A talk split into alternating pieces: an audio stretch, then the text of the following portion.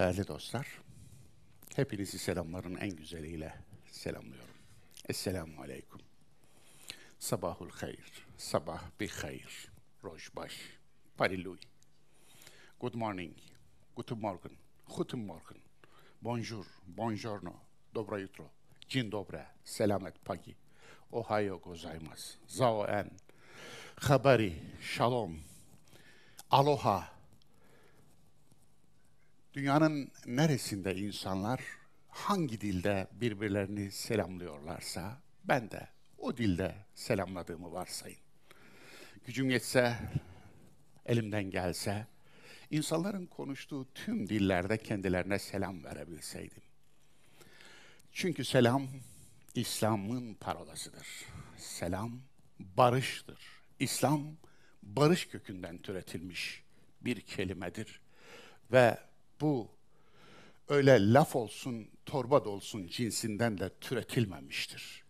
Zira İslam Allah'ın küresel, evrensel barış projesidir. Bizler Müslüman olduk dediğimizde Allah'ın barış projesine gönüllü olduk demiş oluruz. Fakat heyhat ki biz Müslümanlar eliyle İslam'ın barış projesi olan İslam bir savaş projesine, hatta bir terminatöre, bir yok ediciye dönüştü. Neden oldu derseniz eğer, biz yanlış anladık. Biz Allah'ı yanlış anladık. Biz peygamberi yanlış anladık. Biz Kur'an'ı anlamadık. Yanlış anladık bile diyemiyorum. Anlamadık. Çünkü Kur'ansızlaştırdık İslam'ı. İslam'ı kitapsızlaştırdık. Müslüman deyince kitapsız bir tip akla geldi. Dolayısıyla kitaptan boşaldığımız yerlere de paralel Kur'anlar icat ettik, uydurduk. Bu Allah'tandır, bunu bana Allah yazdırdı diyen bir sürü paralel peygamber türedi ve hala türemeye devam ediyor. Ve biz onları baş tacı ettik.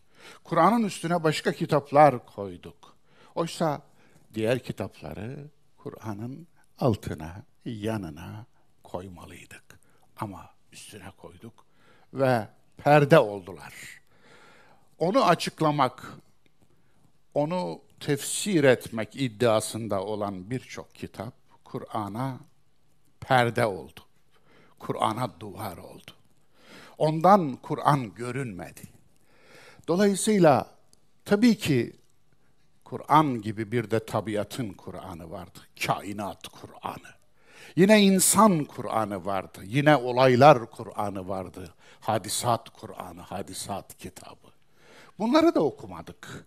Zira oku diyen, ilk emri oku olan kitap bize yabancılaşınca, biz ona yabancılaşınca aslında kendi kendimize başka ilk emirler çıkardık kabir suali uydurduk. Bir kabir hayatı uydurduk. Ona da bir kabir suali uydurduk. O uydurduğumuz kabir, kabir sualinde Kur'an'ın oku emri yoktu. Rab adına, Allah adına oku emri yoktu. Onun için uydurduklarımızın içinde boğulduk. Ve şu anda gerçekten de elimizle yaptığımız her şey geldi, bizi buldu neden bu hale geldik? Nasıl bu hale geldik? Sorusunun cevabını aradığımızda işte önümüzde uzun bir yabancılaşma tarihi, alienasyon, alienation tarihi durdu ve biz de bu yabancılaşmanın kökenlerine baktık. Zira sonuçlarından memnun değildik, sonuçlarından şikayetçiydik, sonuçlarından bizardık. Ama biz sebep sonuç ilişkisi kurmada zorlandığımız için sonuçlarından şikayetçi olduğumuz şeyin sebeplerini araştırmaya yönelmedik. Sebeplerini araştırdığımızda işte önümüze bugün gördüğümüz derste işlediklerimiz çıkıyordu. Onun için Kur'an'ın hayat yürüyüşü dedik. Kur'an'ın hayat yürüyüşü. Kitaplar iz bırakır mı? Eğer hayat kitabıysa bırakır. Hayat kitabıydı Kur'an. Hayat kitabı olan Kur'an'ı ölüler kitabına, eski Mısır'ın ölüler kitabına dönüştürdük. Cenaze kitabına dönüştürdük. Dolayısıyla Kur'an'ı hayat dışında her şeye okuduk da bir hayat için hayata, hayata dair okumadık. İşte burada Siretül Kur'an dersleri, Kur'an'ı bir hayat kitabı olarak okumanın temrinleri. Umarım bunda başarılı oluruz. Bugün 23. dersimiz. 23 çarpı 2. Yani iki seneden beri buradayız. ikinci yılımızdayız daha doğrusu. Başlayalı bir buçuk yıl oldu. Elhamdülillah süreç devam ediyor. Ve 23. dersimizde Tekvir suresinin ikinci bölümünü işliyoruz. Ve Kur'an'ın hayat yolculuğunu biz de izliyoruz onun ışığında. Tekvir suresinin ikinci pasajında önce yeminler var. Ayetleri okumak istedim, huzurunuza çıkardım. 15 ve 18. ayetler. فَلَا أُقْسِمُ بِالْخُنَّسِ الْجَوَارِ الْكُنَّسِ وَاللَّيْلِ إِذَا عَسْعَسَ وَالصُّبْحِ إِذَا تَنَفَّسِ 19. derste kalem bir dersinde mecazi yeminleri işlemiştik. Nun vel kalebi ve ma yesturun. Oradaki vav hep yemin olsun şeklinde çevrilir, meallendirilir. Aslında vav lafzen yemin anlamı içermez. Mecazen yemin anlamı verilir. Vurgularından biri budur. Ama Kur'an'da lafzi yeminler de vardır. İşte burada o geldi. La uksimu. La hayır, yok demek. Olumsuzluk edatı. Yani bundan ötesi yok. Uksimu ben yemin ederim ki demek. Bu şu anlama geliyor.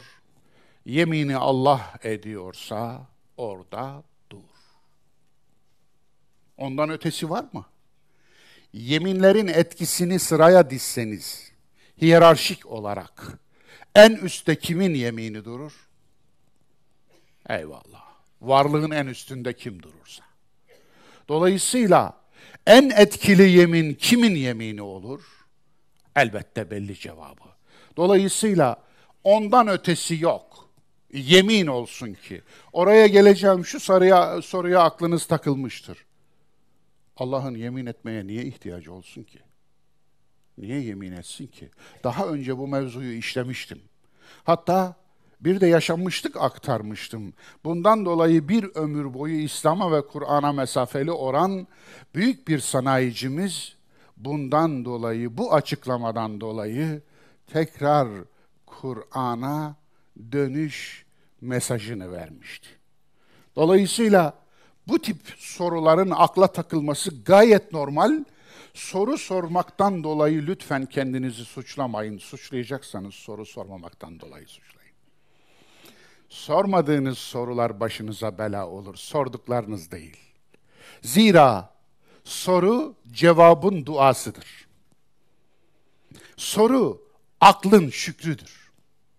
Soru sormuyorsa insan aklının şükrünü eda etmiyor demektir. Soru istemektir, sual. Sail, dilenen aklımıza geliyor. Oysa aslında dilenme manası mecazidir. İsteyen demektir. Dolayısıyla soru cevabı istemektir. Cevabın duasıdır. Cevaba isteyen önce kavuşur.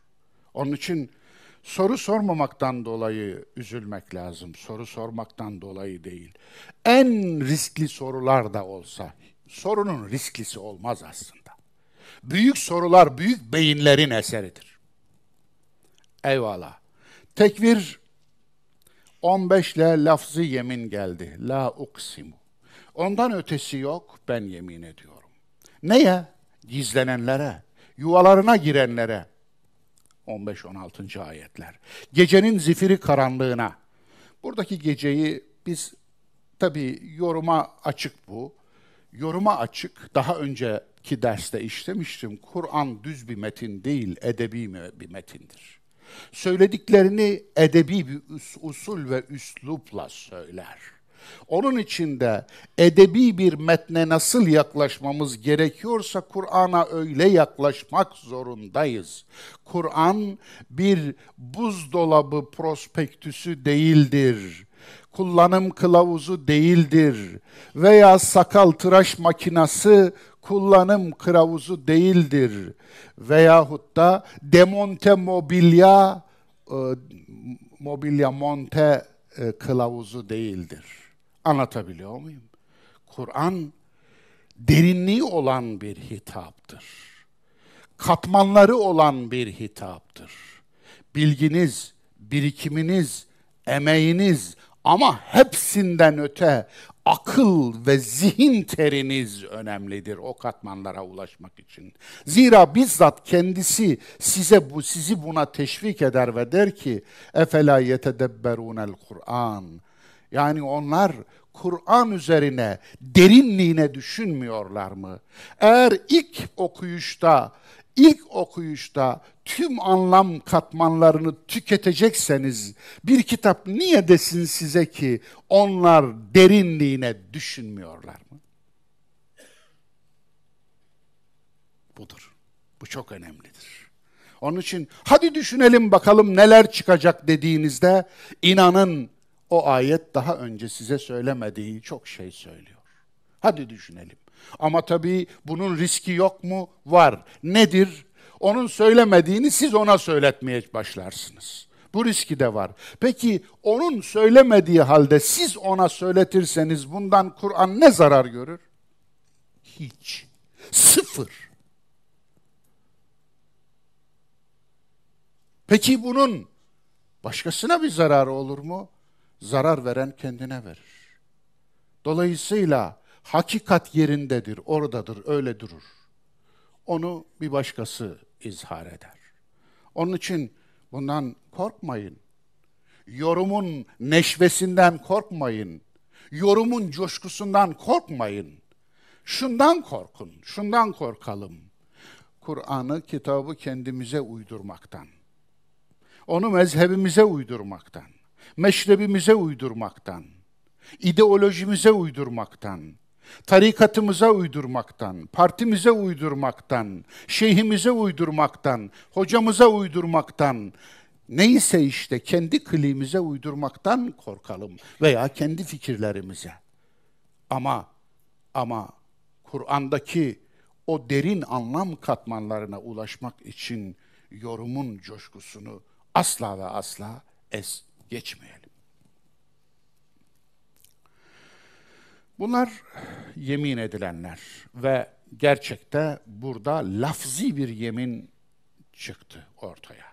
Uksimu, ben yemin ederim, kasem, yemin. Tam da Türkçe'ye yemin olarak çevirdiğimiz şey bu Kur'an'da. Peki yemine gerek var mı? Böyle bir soru sorulduğu zaman benim cevabım bu. Kim için? Kim için yemine gerek var mı? Herkes için yemine gerek yok. Yani hele hele artık bu adam dürüst bir adam. Bu adam ağzından çıkan senettir. Sözü senettir. Dediğiniz birinin bunu diyen birine konuşmalarında yemine hiç gerek yoktur. Yoktur. Niye? Onun dürüst olduğunu bilir. O toplumda konuşanlar birbirlerine yemin etmezler. Konuşanların birbirlerine çok yemin ettiği toplumlar çok yalan söyleyen toplumlardır. Evet öyledir. Çok yalan söyleyen toplumlardır. İyi ama Allah'ın Mustafa kulu Kur'an'da niye bu kadar yemin geçiyor? İşte bugün onun cevabı geldi burada. Atalar geleneğini din, hurafeleri iman, otoriteleri put, korkutan güç sahiplerini ilah, evliyalarını, kahinlerini, arraflarını, şairlerini peygamber, din adamlarını, ruhbanlarını Rab, şeytanlarını baş tacı edinen bir toplum için yemine gerek var. Sorun bu. Kur'an'ın indiğinde önünde bulduğu toplum bu. Sözleri güvenilmez. Birbirlerine palavra sıkan, hurafeye din diye inanan, palavrayı hayat tarzı edinen, efsaneyi imalat olarak düşünen, her konuşanın efsane imal ettiği, efsun, sihir, büyü, gırla giden bir toplumdu o toplum.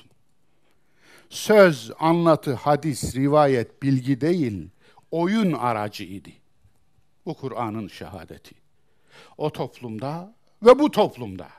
Aynı toplumdan bahsediyorum. Onun için böyle üzerinden düş duruyorum. Yani hiçbir şey değişmedi cahiliye müşrik toplumuyla bu toplum arasında. Onu görüyorum çünkü. Umarım siz de görüyorsunuzdur. O toplumda ve bu toplumda Kur'an'ın hala yaşıyor olmasının bir sebebi de budur.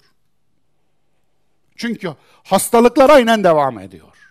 Ve Kur'an'ın arkasını dolanarak şirk kendisini yeniden üretti. Reenkarne oldu. Hortladı. Kur'an'ın arkasını dolandı ve hortladı.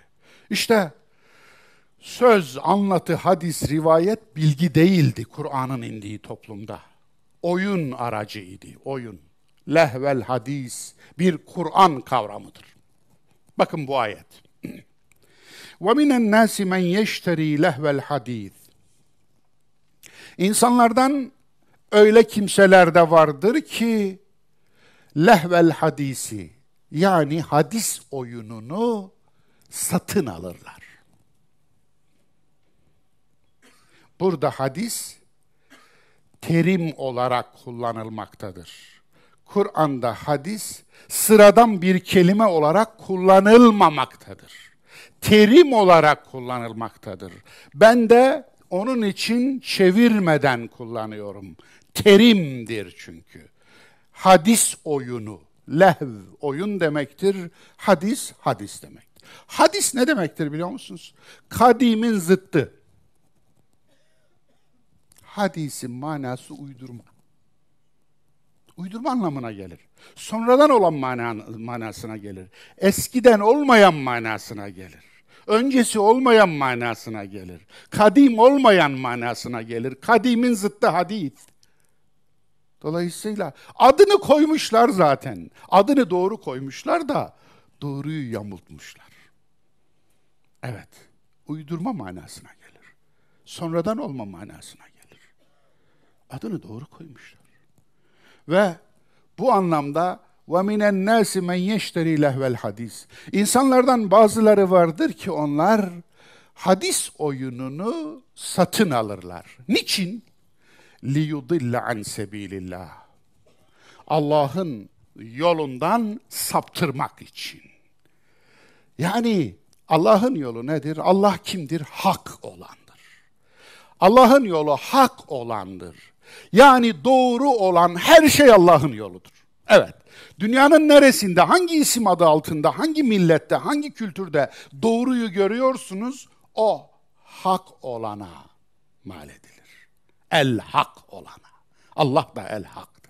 Dolayısıyla Allah'ın yolundan şeytanın Kur'an'da en çok zikredilen sıfatı nedir biliyor musunuz? Allah yolundan saptırır. Buyurun. Evet, şeytanların en çok kullandığı yöntem lehvel hadis. Bir gayri ilmin. Bu da ilginç. Bir de sıfatı var, vasfı var. Nasıl bir vasıf bu?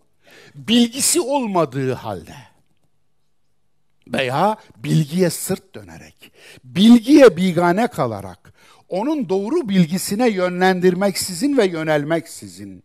Yani bilgiyi bir tarafa adar, atar, hadis oyununa yönelir lehvel hadis. Şimdi şu kavramla şu kavramı zıt kavramlar olarak karşılıklı koyacaksınız. Yani lehvel hadis versus ilm. İlm versus lehvel hadis. Yani İlim lehvel hadisin zıttıdır, karşıtıdır. Lehvel hadis ilmin karşıtıdır. Ve yettehizeha huzva ve onu eğlence edinirler. Eğlence. Bu çok anlaşılır bir şey aslında. Lehvel hadis mesela Darun Nedve'de haftalık bazı günler, bazı geceler toplanılır, lehvel hadis geceleri yapılırdı. Yani biri anlatır, öbürleri dinlerler. Uydurur uydurur anlatır. Uydurur, uydurur uydurur ipe dizer efendim. Dinleyenler de onu dinlerler. Aynen bugünkü televizyonlardaki magazin programı gibi. Veya bugünkü televizyonlardaki şu goy goy programları gibi. Bugün 3-5 kişiyi bir araya toplayıp da siyaset konuşuyoruz, dış politika konuşuyoruz, uluslararası ilişkiler konuşuyoruz. E, toplantılarının çoğu goy goydan öte bir şey veriyor mu size? Gerçekten veriyor mu? Bilgi veriyor mu? Ne dediler şimdi? İki saat dinlediniz. Ne dediler şimdi diye sormuyor musunuz? Şimdi ne demiş oldular yani? Hiçbir şey. Hiçbir şey dememek için bu kadar konuşulur mu? İşte lehvel hadis o. Evet, hadis oyunu. Bugün de görüyoruz. Bu ilimleşti. İslam tarihinde, Müslümanların tarihinde daha doğrusu hadis oyunu bir ilim oldu ve dinin içine geldi, lök gibi oturdu, Kur'an'ın paraleli ilan edildi. Evet, kadimin zıttı hadis, sonradan olma, uydurma, atmasyon, sallama, sıkma, Kur'an'ı da hadis oyununun parçası yapmasınlar diye yeminler bir uyarıdır. Onun için la uksimu. Bundan ötesi yok. İşte ben yemin ediyorum. Bundan ötesi yok. Ben yemin ediyorum. Bu Kur'an kerim bir elçinin sözüdür ne demek? İnnehu le kavlu rasulin kerim. 19. ayet. Kalem suresinin Tekvir suresinin affedersiniz. 19. ayet. Bu soru bana ara ara gelir. Bu Kur'an kerim bir ölçünün elçinin sözüdür. Yani Kur'an biz diyoruz ki kelamullah, Allah'ın kelamı. Peki ama ayet var. İnnehu le kavlu rasulin kerim. Bu kerim bir elçinin sözüdür. Bunu nereye koyacağız? Nasıl anlayacağız? O zaman gün doğuyor bazılarına. O zaman bazıları diyorlar ki bu Allah'ın sözü değil. Efendim. Bazı tarihselci arkadaşlar da bunu lafzen almak çok hoşlarına gidiyor. Ama bu bu lafzen bile değil. Böyle anlamak lafzen bile değil. Şöyle mi anlayacağız? Bu Kur'an kerim bir elçinin sözüdür demekle bu Kur'an'ı elçi gönderdi mi demiş olacağız. Elçi gönderdi. Peki getirdiği mesajı sahibi elçi ise niye elçi? O zaman mesajın sahibi olur. Mesajın elçisi olmaz ki. Elçi denilmez ki ona.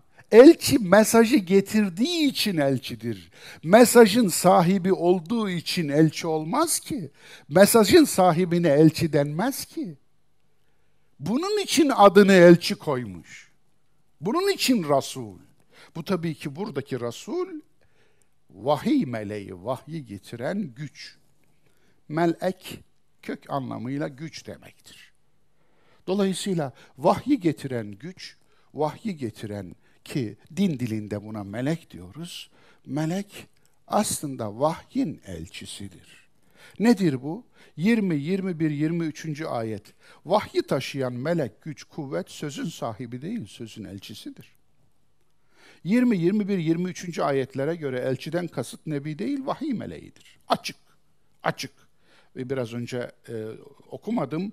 Zi kuvvetin inde zil arşi mekin, muta'in themme emin. Necm suresinin ilgili ayetlerine bakın. 16'dan aşağı ayetlerine bakın. Orada vahiy meleğini gördü nasıl tarif edildiğine bakın. Zu mirratin.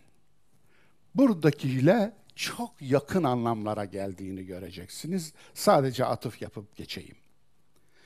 Kur'an vahiy meleğinin sözü müdür? Hayır.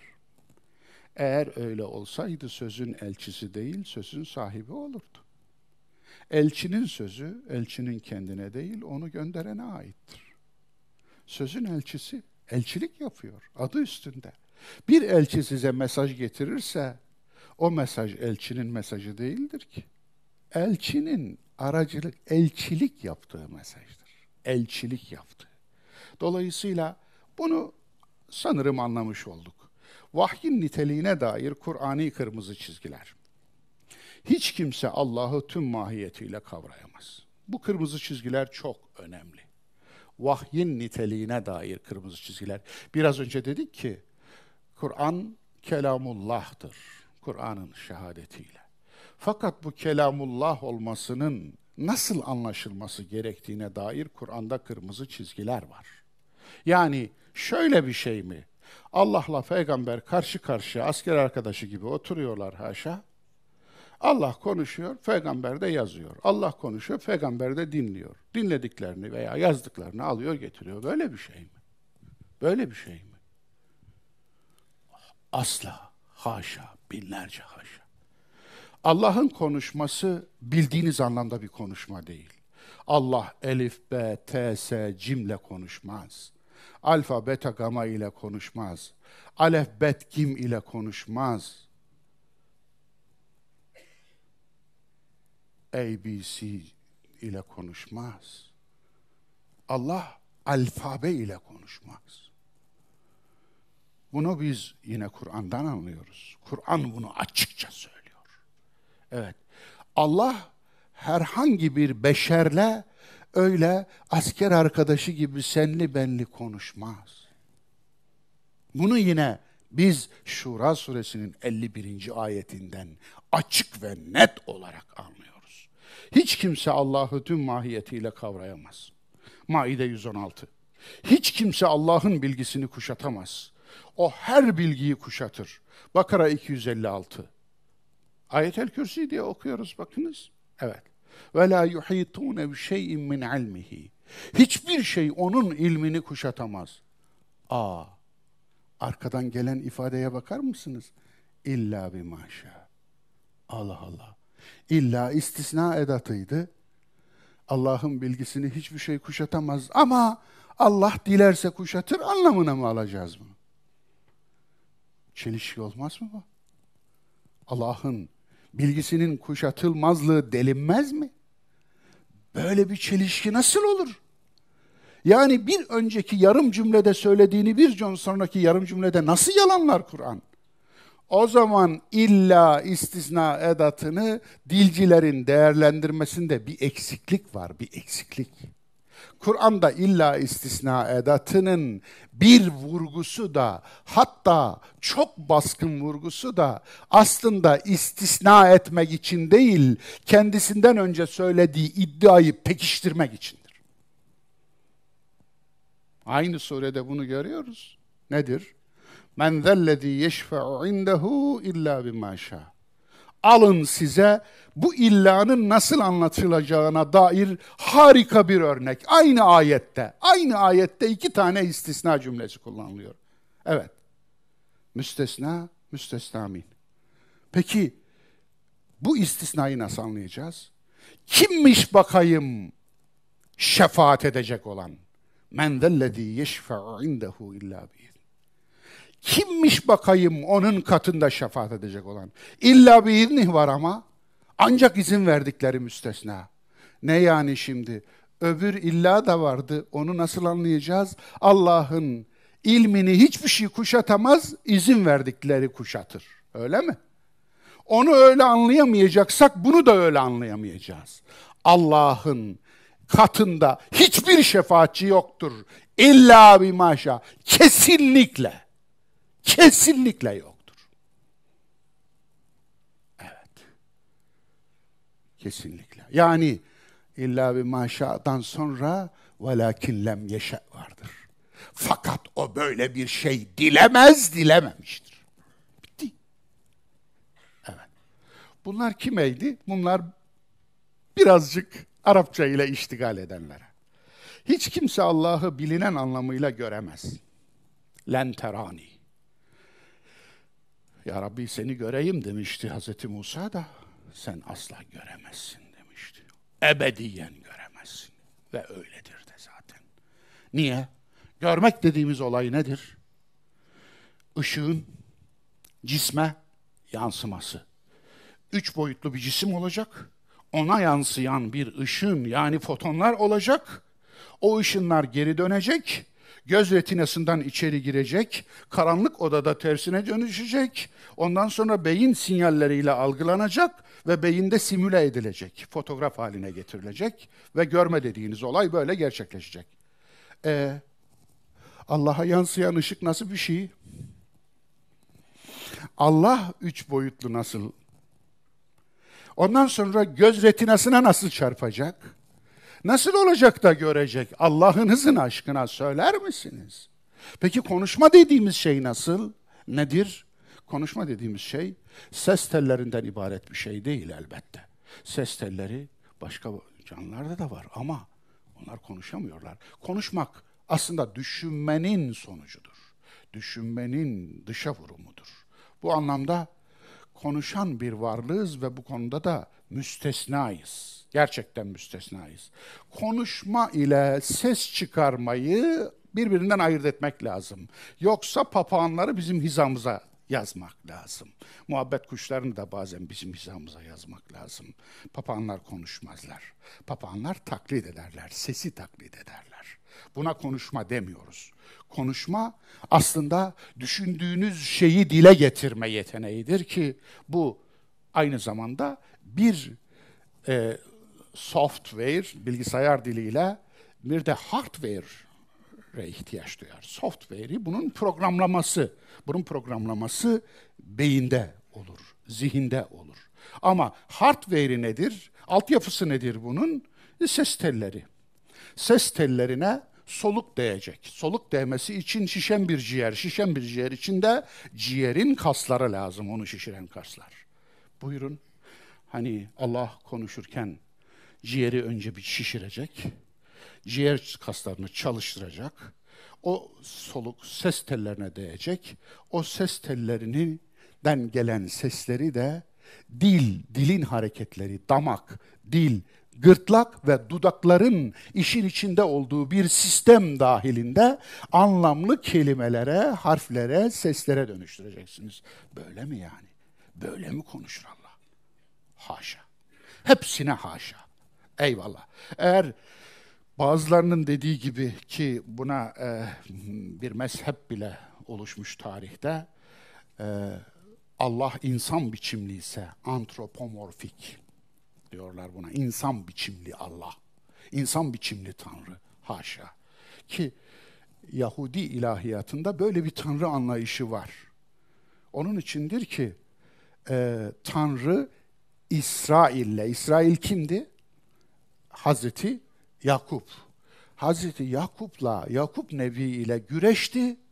Yakup Nebi Tanrı'yı yendi. İsrail Tanrı'yı yenen anlamına gelir. Şimdi hayda. Tanrı ile güreşen daha doğrusu anlamına gelir. Efendim. Şimdi hatta e, Tanrı ile güreşirken Tanrı oyluk kemiğine şöyle bir basmış. Ondan dolayı aksak yürürmüş Yakup peygamber. Efendim. Nasıl bir şey? Daha acayipleri var anlatmayayım. Efendim. Bu insan biçimli Tanrı. Şu hani hulülcüler falan aslında yine insan biçimli bir Tanrı'ya inanıyorlar. Tanrı bana girdi, ben Tanrı'ya girdim. Şu geçtiğimiz haftada bir tören vardı Türkiye'de. Hatırlar mısınız? Efendim, yani vilayetimizin adını anmayalım da ticaretleri düşmesin. Şebi aruz. Şeb gece demek. Arus düğün demek. Şebi arus düğün gecesi yani gerdek gecesi demek. Ben de sormuştum. Kiminle gerdeğe girdim? utanmıyorsunuz siz? Hiç mi utanmıyorsunuz? Hiç, hiçbirimizden utanmıyorsunuz da Allah'tan da mı utanmıyorsunuz? Damat kim, gelin kim? Siz ne yapıyorsunuz ya? Siz ne yapıyorsunuz? Gök yere inmesi lazım. Yer yarılması lazım. Siz ne yapıyorsunuz? Kimi alkışlıyorsunuz? Kimin peşinden gidiyorsunuz? Kime Mevlamız dediniz siz yahu? Allah'tan korkar insan. Utanır biraz. Neden bu çığlığımız duyulacak yerde lince uğruyor? Bin kez linç etseniz yine soracağım. Kiminle gerdeğe girdi?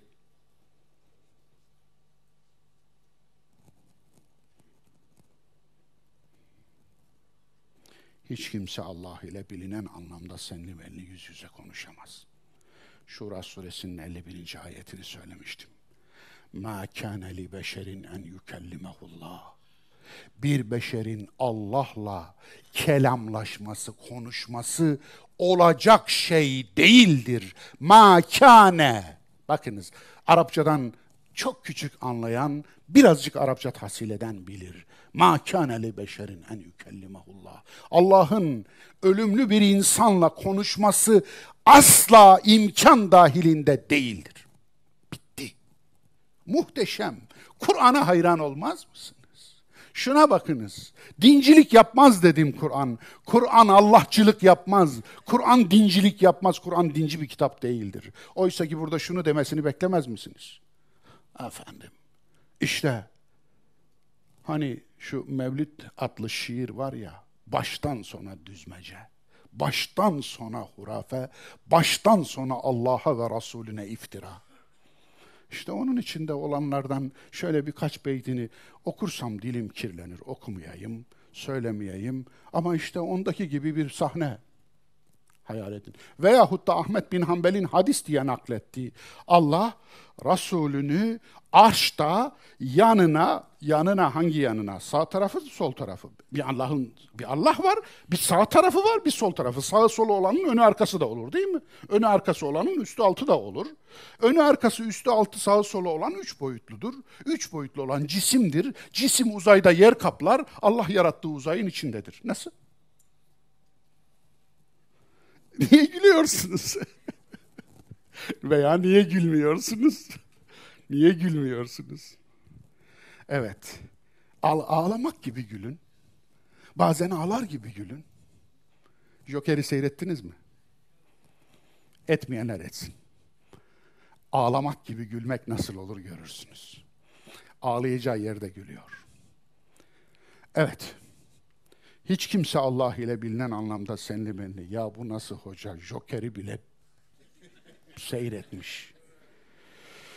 Ah, bence Joker'i seyretmeyen hoca olamaz. Bir parantez. Kur'an'ın yaratılmışlığına dair eski kavga.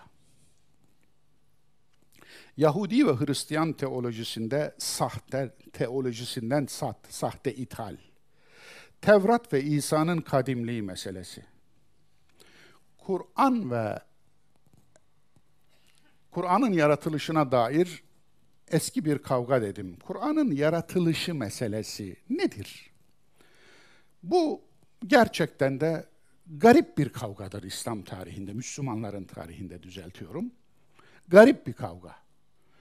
Bu kavga işte halkul Kur'an diye de adlandırılır kelamda. Yani Kur'an'ın yaratılışı. Onun için benim bir babaannem vardı, Allah rahmet eylesin. Çok severdi beni, ben de onu çok severdim. Ee, çünkü benim yoldaşım, arkadaşımdı, ben de onun arkadaşıydım. Ee, bağa beraber götürürdük ırgatlara yemeği efendim. Üzümü beraber keserdik. Efendim beni kendisine yoldaş ederdi.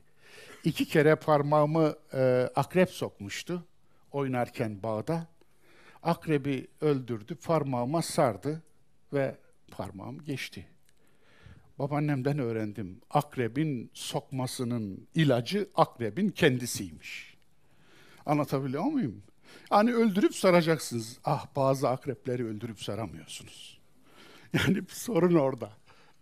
Onun için tüm akrepleri, tüm sokan akrepleri öldürüp sarabilseniz e, sorun yok ama bazılarını saramıyorsunuz. Evet, oradan anladım ki bazen yani zehrin e, kaynağı gördüğümüz şey bazen şifanın da kaynağı olabiliyor. Onu nasıl kullanacağınızı biliyorsanız tabii. Evet, Halkul Kur'an aslında bizim sorunumuz değildi.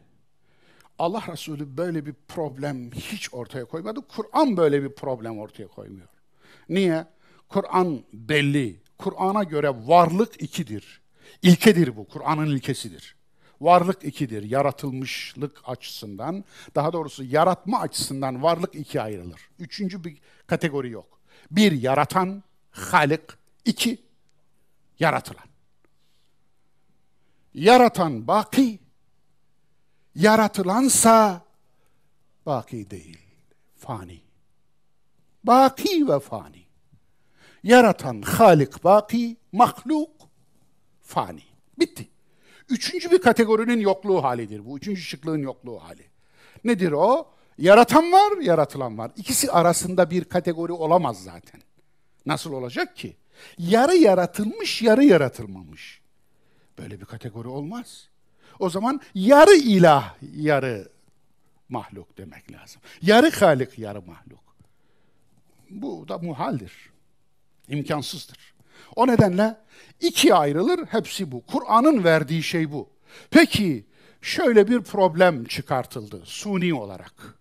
Nedir bu problem? Kur'an yaratılmış mı, yaratılmamış mı? Bu kavga etrafında ulema ikiye ayrıldı. Bu kavga etrafında yöneticiler bile ikiye ayrıldı. O kavgaya girmiyorum ben. Fakat bu kavga bize ait bir kavga değildi. Bu kavga Hristiyanlık ve Yahudilikten ithal bir kavgaydı. Kur'an'ın yaratılmışlığı meselesi. Neden? Çünkü Yahudi ilahiyatında Tevrat yaratılmamıştır. Yine geldik mi aynı yere? Yine geldik mi? İthalatın kaynağı belli. Yani Yahudi ilahiyatından din ithal etmişiz adına üstüne damga vururken İslam damgası vurmuşuz. Bu çok ilginç bir şey. Dolayısıyla Tevrat yaratılmamıştır. Peki Hristiyanlığa bu nasıl yansıdı? Hristiyanlığa İsa yaratılmamıştır şeklinde yansıdı. Evet. İsa onun için Tanrı'dır. İsa yani 3 1 1 3 nasıl izah edeceksiniz bunu? Bir Hristiyana da izah edemezsiniz. Onun için Hristiyanlıkta iman dogmadır. Dogma. Bitti. Bunun izahı olmaz. Onun için yani anlamıyorum çünkü saçma. Yani daha doğrusu inanıyorum çünkü saçma affedersiniz. Efendim. 5. yüzyılda yaşamış bir kilise papası imanı böyle formüle etti Hristiyanlıkta. Saçma olduğu için iman ediyorum. Biz saçmaya iman etmeyiz. Saçmayı inkar ederiz. Bizim imanımız saçmalığa değil bilgiye dayalıdır. İmanın kökü bilgidir, marifet. Bilgidir. Dolayısıyla inandığınız şeyi bilmiyorsanız inanmıyorsunuz da. Neye inanıyorsunuz? Ben inanıyorum. Neye inanıyorsunuz? Bilmiyorum. Bu mu yani? Bu mu yani? O zaman gençlere niye kızıyorsunuz deist oluyorlar diye? Gençler sizin imansız imanınızı reddediyor demiş demektir bu. Niye kızıyorsunuz? Ben seviniyorum. Niye? En azından bilgiyi aramaya başladılar. Ataları gibi inanmamaya başladılar. Ataları gibi inanmamalarını Kur'an emretmişti. Kur'an'ın emrini bilmeden Kur'an'ın emriyle hareket ediyorlar gençler. Senin gibi inanmaması lazım zaten. O zaman o iman olmaz ki. Onun imanı olmaz. O ataların imanı olur. Niye ataların dinine inansın ki? İnanmaması lazım Kur'an. Asıl ona karşı uyarıyor. Asıl ona karşı uyarıyor. Dolayısıyla neden her şeyin en kalitelisini istiyorsun da imanın en kalitesizini istiyorsun? Neden babayın giydiğine razı değilsin, dedeyin giydiğine? Neden dedeyin oturduğuna razı değilsin? Neden dedenin yediği sofradan sofran yok şu gün? Neden dedeyin bindiği attan eşekten atın eşeğin yoktu? En modern arabaları istiyorsun da neden dedeyin imanından iman istiyorsun? Niye? Araban kadar değeri yok mu imanın? Yediğin yemek kadar değeri yok mu? Neden dedeyin giydiği kızlavet ayakkabıyı giymiyorsun? Getirseler e dersin değil mi? Bırak onu. Dedeyin yediği eti yemiyorsun kokuyor diye. Onun için elbette sorgulayacaklar. Bu da öyleydi. Yani İsa'nın kadimliği. Emevi ve Abbasi devlet dininin oluşumunda Halkul Kur'an iftirası bir yer tuttu. Hiç şüphesiz. Yani nasıl oldu? Kur'an'ın yaratılmışlığı meselesinde aslında neden bu meseleden dolayı bir sürü gürültü koptu ortada? Aslında bu yöneticilerin de işine geldi. İşine geldi. Niye işine geldi biliyor musunuz? Şundan dolayı Emevilerin ataları Kur'an'ın ayetlerinin arasında yer alıyordu. Şimdi düşünün, düşünün. Muaviye'nin dedesi Bedir'de peygamber ve ordusuyla savaşmış, ölmüş. Dayısı Bedir'de peygamber sava ordusuyla savaşmış, ölmüş. Kardeşi Bedir'de efendim veya amcası Bedir'de e, peygamberle savaşmış, ölmüş. Ailenin en büyükleri Bedir'de müşrik ordusunun lider kadrosunda peygamberle savaşırken ölüyorlar. Şimdi bu ailenin oğlu geliyor Müslümanların tepesine lök gibi oturuyor. Ve diyor ki hepinizin lideri benim, İslam'ın reisi benim diyor. Ne yaparsınız? İşte bu. Gizlersiniz değil mi? Nasıl gizleyeceksiniz? Gizleme yöntemlerinden biri de bu. Yuhanna Eddimeşki'den beri gelen bir şey. Bu Halkul Kur'an hikayesinin çıkış yeri Yuhanna Eddimeşki. Ne demek? Şamlı Yuhanna. Yani Damaskus. Efendim e, John of Damascus. Efendim ecnebilerin ifade ettiği biçimiyle. Bu kim? Bu bir Hristiyan ilahiyatçı. Hem de Hristiyan ilahiyatında imanın umdelerini belirleyen adamlardan biri. Efendim. Peki Yuhanna et-Dimeşki kim? Dinini söyledik. Hristiyan ilahiyatındaki yerini söyledik de kim olduğunu söylemedik. Muaviye'nin danışmanı. Sarayın akıl hocası. Nasıl? Hiç de garip gelmiyor değil mi? Evet. Ondan sonra da evladı. Ebu Hanife'nin katline vacip diyenler İbni Hanbel'in 33 sapasına mihnet ediler. Çok ilginç. Ebu Hanife niye katledildi biliyor musunuz? Bunu söylemezler. Yani Hanefilerin imam saydıkları ve mezhebin kurucusu sayılan Ebu Hanife büyük imam, gerçekten büyük imam.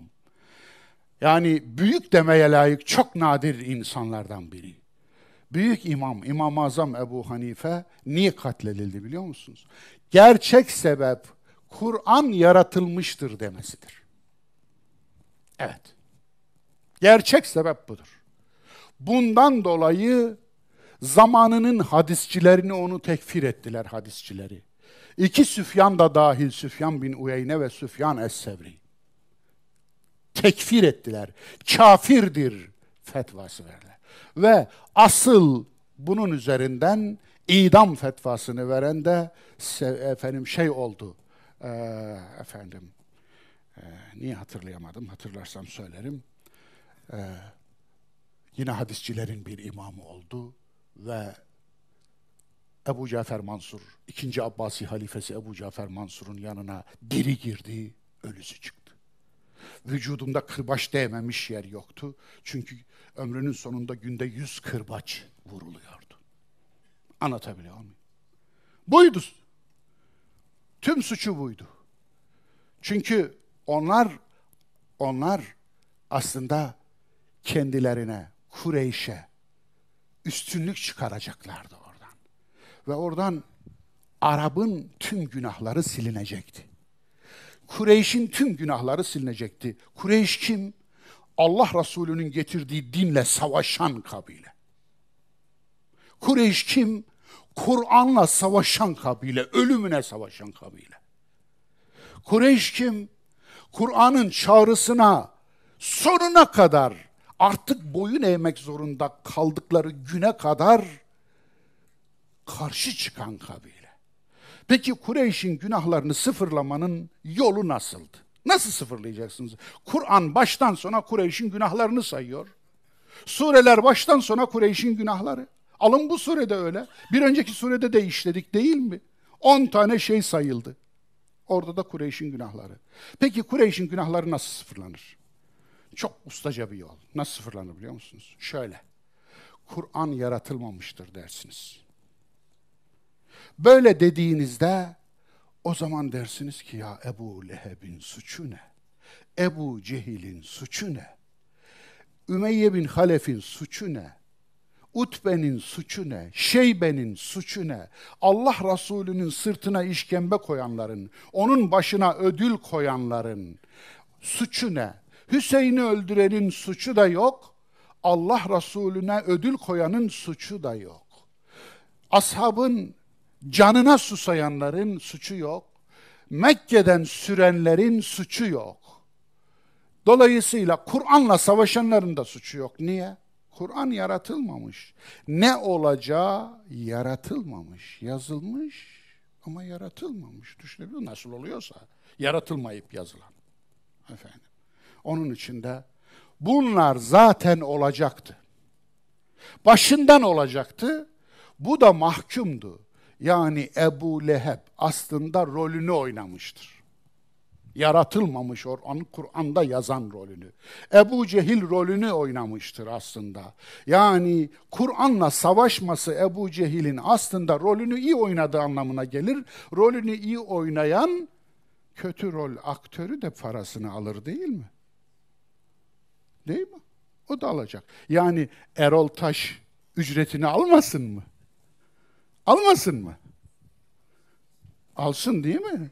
Yani iyi oynadıysa seyrederken yani şey yaparsınız, hırslanırsınız, düşman olursunuz falan ama o aslında sizi ne kadar öfkelendirirse o rolünü o kadar iyi oynuyor demektir. O kadar başarılı demektir. Ona o kadar çok ücret vermek lazım. Yani o zaman Ebu Cehil'in de bir cenneti olsun, Ebu Leheb'in de olsun, Utbe'nin de olsun, Velid bin Mughire'nin de olsun. Değil mi? İşte görüyorsunuz değil mi? Bitti. Rivayet dini kendi adamını dahi linç eder mi? Evet. Şu soruyu bir daha sorayım. Ebu Hanife öldürüldü ve hadisçilerin fetvasıyla öldürüldü. Evet, katli vaciptir. Benim hakkımda da katli vaciptir diyorlar biliyor musunuz? Efendim, adam silah koyuyor internette. Hadi gel vur diyoruz, gelip de vurmuyor. Ama silah paylaşıyor. Katli vaciptir diyor. O püsküllü bir deli var. Deli deyip de küçültmeyelim. Bu millete tarih diye yalanları yutturan adam. Yutturan efendim makulat. Ne kendi eyledi rahat, ne halka verdi huzur. Çekildi gitti dünyadan, dayansın ehli kubur demiş ya. Evet, dayansın ehli kubur artık. Peki İbni Hanbel'e 33 sopa, 17 sopa vurulduğuna dair rivayette var. 33 sopa vurdurmuş Me'mun. 33 sopayı Mutezile'nin sırtında kıra kıra Mutezile'ye soykırım uyguladınız ey Sünniler. Mutezile'yi yok ettiniz. Cesedinin üstünde tepiniyorsunuz. Bu nasıl bir hınç hınçtır? İslam aklını yok ettiniz aslında. Müslümanların aklını yok ettiniz. Ve siz 33 sopadan yola çıkarak yaptınız bunu. İbni Hanbel'e 33 sopa vurulmuş. Bunu mihne, bunu işkence ilan ettiniz de.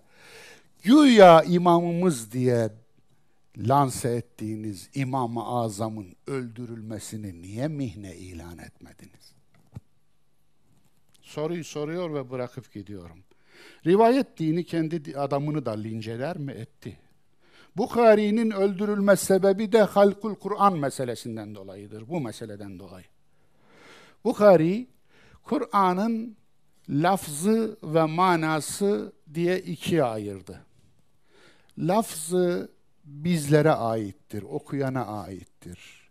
Lafzı çünkü insanın konuştuğu bir dil.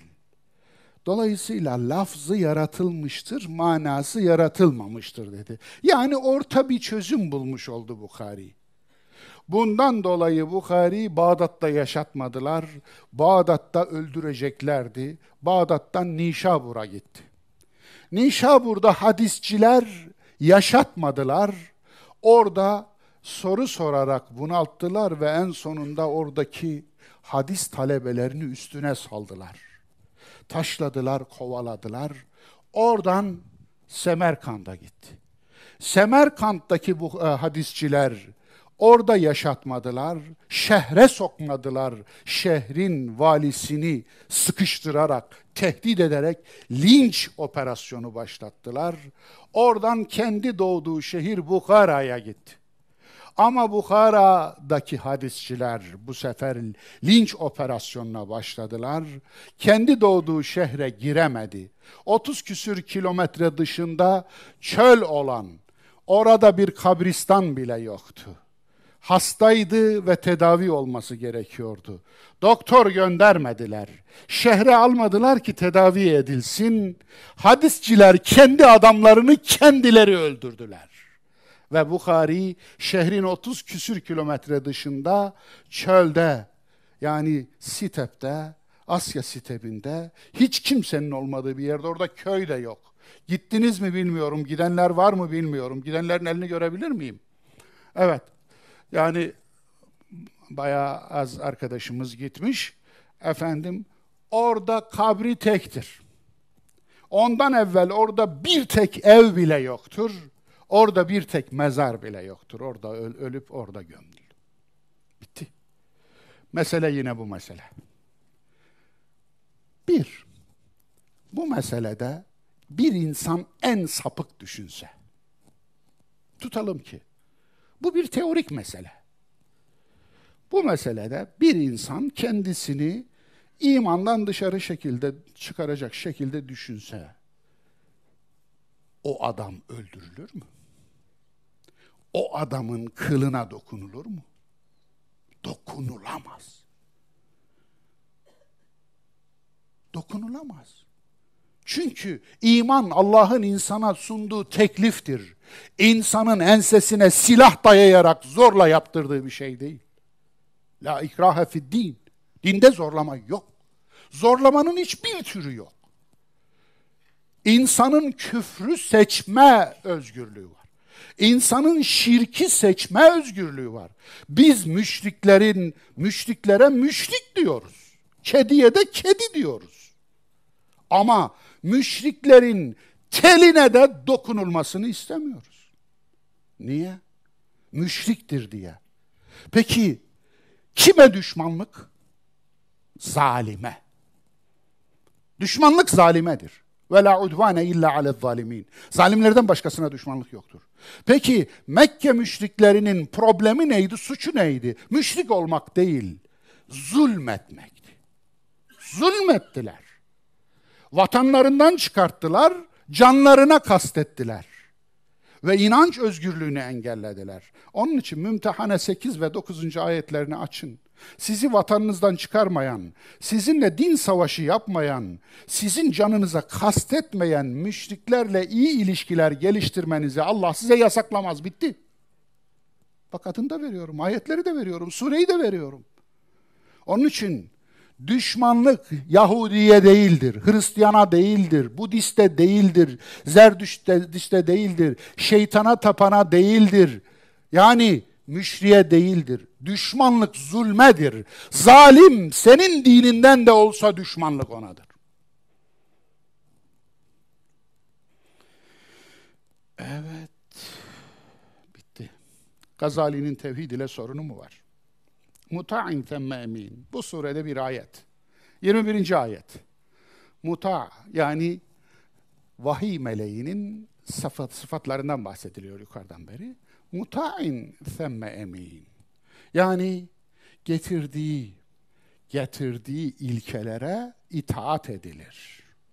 Yani elçilik yaptığı, elçiliğini yaptığı ilkelere itaat edilir.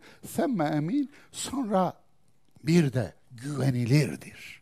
Yani vahye bir şey katmaz, vahiden bir şey çıkarmaz. Evet, Gazali 21. ayetteki mutağı tevhid inancıyla taban tabana zıt yorumlar. Gazali'nin yorumu hiçbir tevil ile İslam'ın içine sığmaz. Bazıları çaresiz bir kitap ona ait değil, bu kitap ona ait değil yalanla sığınır. Fakat kimyayı saadette Gazali'nin bu kitabına verdiği referans işi bozar. Hangi kitap bu kitap? Mişkatul Envar. Gazali'nin böyle bir kitabı var. Nur suresi 35. ayete getirdiği bir yorum kitabıdır bu. Mişkatul Envar. Yani ışıkların kaynağı, ışıkların çıktığı lamba diye çevirebiliriz bunu. Dolayısıyla bu kitabında Gazali bu ayeti ele alıyor ve bu ayetteki mutağı nasıl aktarıyor, nasıl anlıyor biliyor musunuz? Gnostisizmin babalarından yani batıniliğin babalarından Mar Marsion'un dualist akidesiyle birebir örtüştürüyor. Biri mutlak ve aşkın olan üst, diğeri ast olan iki tanrı alem itikadı. İki tanrı, ikici, iki tanrı. Yani ay üstü alemin tanrısı var, ay altı alemin tanrısı var. Ay üstü alemin tanrısı mutlak ve aşkın olan, ulaşılamaz olan baş tanrı, bir de alemde tasarruf eden, rüzgarı estiren, yağmuru yağdıran, kışı yazı yapan bir de içkin tanrı var. Bu muta diyor Gazali, işte odur diyor. Hayda. Onun yerine kendisine zorunlu itaat edilen bir as tanrı bu işi yapmaktadır. İşte tekvir 21'deki muta kendisine itaat edilen odur. Yani ben de görünce şaşırdım, gözlerime inanamadım ilk gördüğümde. Dolayısıyla bir tevil kurtarmıyor, mümkün değil. Oradan nereye geliyoruz biliyor musunuz? Oradan Kitabül İbriz'de yazılan şuna geliyoruz, şu cümleye kutbun izni olmadan yeryüzünde hiçbir kedi bir fare bile yakalayamaz. Oradan geliyoruz ama buraya. Anlıyorsunuz değil mi? Oradan geliyoruz. Oradan nereye geliyoruz biliyor musunuz? Şuraya geliyoruz. Ben efendim sofilerimi alacağım, cennete koyacağıma geliyoruz. Oradan nereye geliyoruz biliyor musunuz? Efendi Hazretleri Ahmet'i bana bırakın dedi. Allah Efendi Hazretlerine demiş ki Ahmet'i bana bırakın. Efendim, tabii. Bu. Oraya geliyoruz. Yani Allah adına tasarruf yapan yeryüzündeki Allah parçalarına haşa. Yeryüzündeki putlara geliyoruz. Bu inanca yol açması için böyle bir yolak yapılması lazım. Peki Gazali insan mı, put mu? Şimdi ben Gazali'yi eleştirebilir miyim? Eleştiremem değil mi? Eleştiremezsin diyenler Gazali putu var. Ama eleştirebilirsin diyenlere göre Gazali insan. Bana göre Gazali insan ben eleştirebilirim. Ama eleştiremezsin diyen ve Gazali diye bir putu olan bir yığın insan var biliyor musunuz? O insanlara diyorsun ki, Kur'an'ın dediği gibi Adem Allah'a asi oldu ve yoldan çıktı. Musa cinayet işledi. Yunus peygamberlik görevinden kaçtı, tık yok. Ama ona diyorsun ki, Şafii şu görüşünde hata etmiş. Gazali şu görüşünde yanlış yapmış. Bakıyorsunuz acayip bir şey oluyor. Niye? Niye? Ne oldu ki? Eleştiremez mi? Eleştirilemez mi? Bakın küfür etmiyorum. Hakaret etmiyorum. Küfür ve hakaret hiç kimse için geçmez. Hiç kimse. Dost düşman olman gerekmiyor. İnsan olman yeterli. Düşman olabilir küfredemezsin. Düşman olabilir iftira edemezsin. Sevmiyor olabilirsin. Kafir olabilir, müşrik olabilir. Onun ne olduğunun hiçbir önemi yok. İftira edemezsin. Edemezsin. Hakaret edemezsin. Edemezsin. Ele, eleştir, eleştireceksin tabii. Eleştirmeden insanlık yürür mü? Allah bu aklı onun için vermiş. Elemezsen eğer ekmek yiyemezsin. Elenmemiş buğdayın ekmeğini ye de göreyim seni. Ye de göreyim. Elenmemiş pirincin pilavını ye de göreyim. Dişini kırar. Yiyemezsin de zaten. Ağzının yarısında efendim toprak, kum, çakıl, yarısında pirinç, yarısında bulgur, yarısında pirinç, e, taş. Nasıl olacak bu iş? Evet. Eleştiri budur zaten. Gazali'nin dediğini yapıyor, yaptığını yapmıyoruz. Yaptığı ne? Tekfir.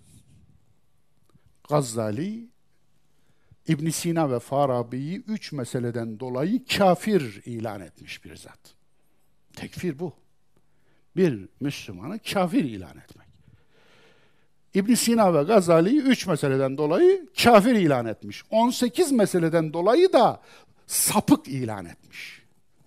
Yani bunları da sayıyor.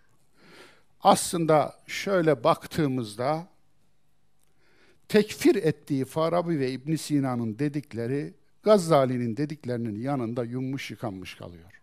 Biraz önce kaynağını da verdim. Peygamberler hata etti deyince tık yok. Gazali hata etti deyince cız. Yok işte öyle. Öyle yok.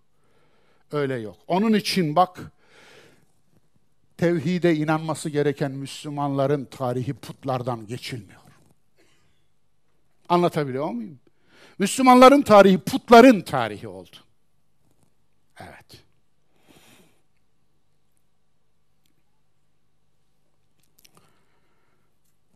Arkadaşınız Muhammed.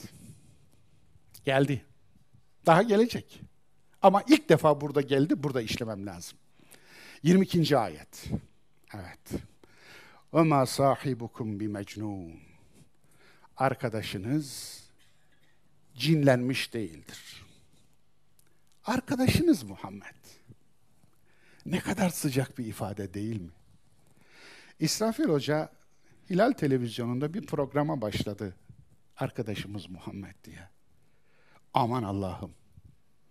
Programı taşa tuttular, topa tuttular. Hatta bunların içinde Kur'an talebeleri bile var ya. Siz hangi Kur'an'ın talebesisiniz ya? Kur'an'a razı değilsiniz arkadaş ya. Arkadaşımız Muhammed. Elden kaçan bir şey mi var? Din elden gidiyor mu? Eyvah eyvah eyvah. Peygamber elden gidiyor mu? Gider mi ya? Peygamber ele geliyor, ele. Arkadaş oluyor. Razı değil misin? Rabbin seninle arkadaş olmasını istiyor. Buna razı değil misin? Peygamberi niye uçurup kaçırırlar biliyor musun? Şeyhi ilah etmek için. Eğer oradan başladılarsa bilin ki şeyhini ilah edecek, liderini ilah edecek, hocasını ilah edecek, kutbunu, gavsını ilah edecek. Oradan başladıysa oraya gelecek. Onun için arkadaşımız Muhammed. Örnek bir sahne. Bir gün Allah Resulü ashabıyla oturuyor ve onlarla hasbihal ediyor. Açık hava. Bir bedevi geliyor. Kim kimdir bilmiyor ama duymuş. Duymuş ki Kur'an'ın çağrısı var. O çağrıyı dinlemek için geliyor ve tanımıyor da. Niye tanımıyor? Çok ilginç değil mi? Allah Resulü etrafından ayıran bir elbisesi yok. Taylasan cübbe nasıl giderdi ama. Altın yaldızlı. Değil mi? Nasıl giderdi? E en azından bir başlık olsun değil mi? Şöyle taç olmasa da taç yarısı olabilir. Üstünde 3-5 tane pırlanta falan da olsa fena olmaz değil mi? O da yok. Ayırt edemiyor. Hatta oturma düzeninden bile ayırt edemiyor. Ve soruyor, hanginiz Muhammed?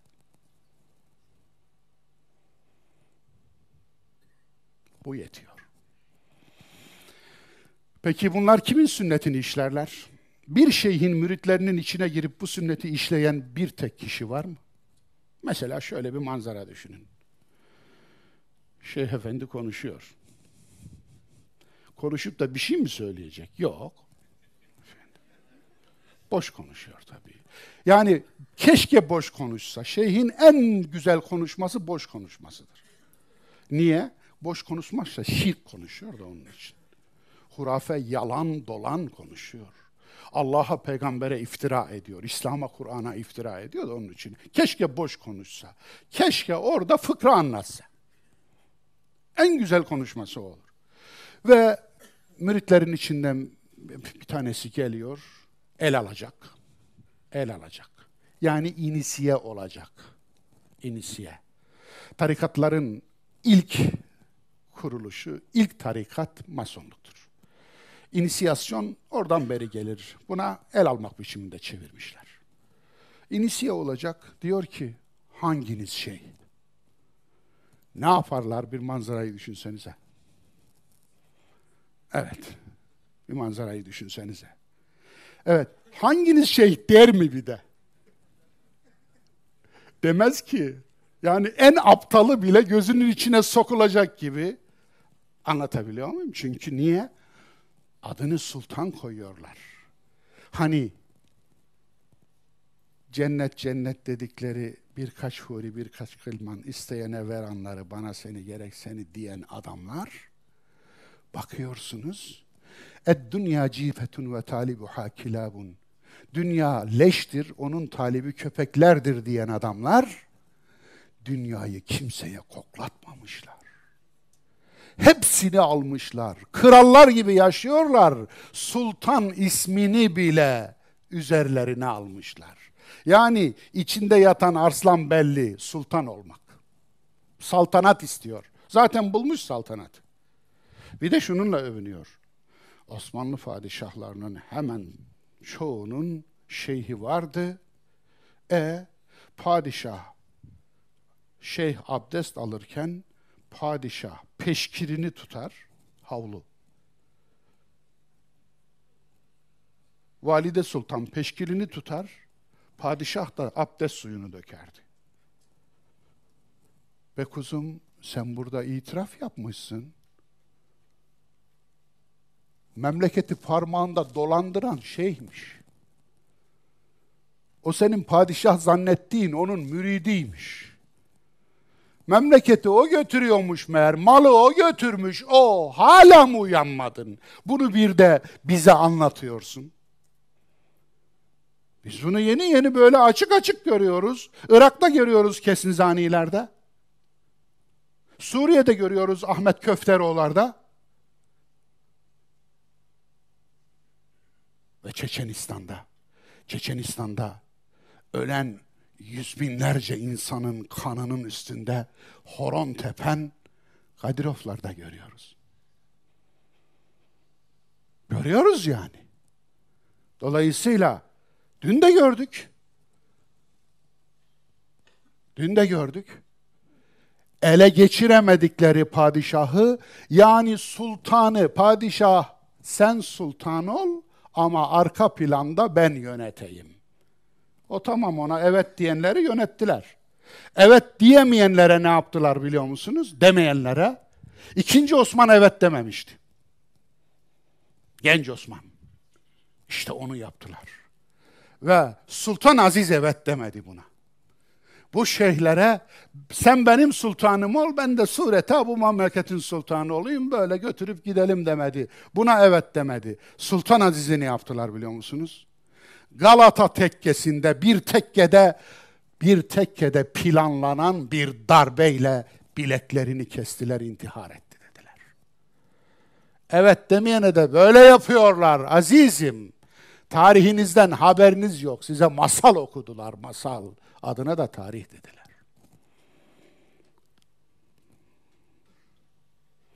İnsan peygamberi reddedip Allah'a ortak peygamber üreten uydurulmuş din. İşte böyle bir şey.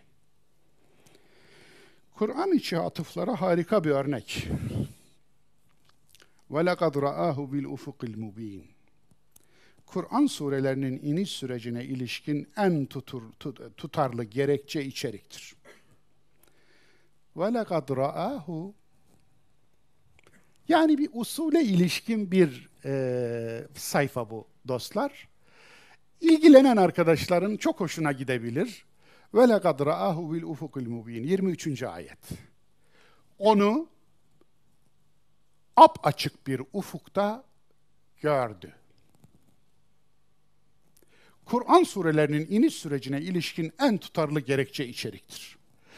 Kur'an'daki surelerinin ne zaman hangisinin önce hangisinin sonra indiğini yani hiyerarşik sırasını nasıl bilelim? Kronolojik sırasını nasıl bilelim? Diye bir soru varsa harika bir örnektir bu. Nedir? Bunların başında bir ayetin bir başka ayete atıf yapması gelir. Tekfir 23, Tekvir 23, Necm 13'e atıftır. Bakınız. Ve lekad ra'ahu nezleten uhra. Yine aynı şekilde başlıyor. Yani bir başka bir kez daha, daha önce bir kez daha inerken görmüştü. Nezleten uhra.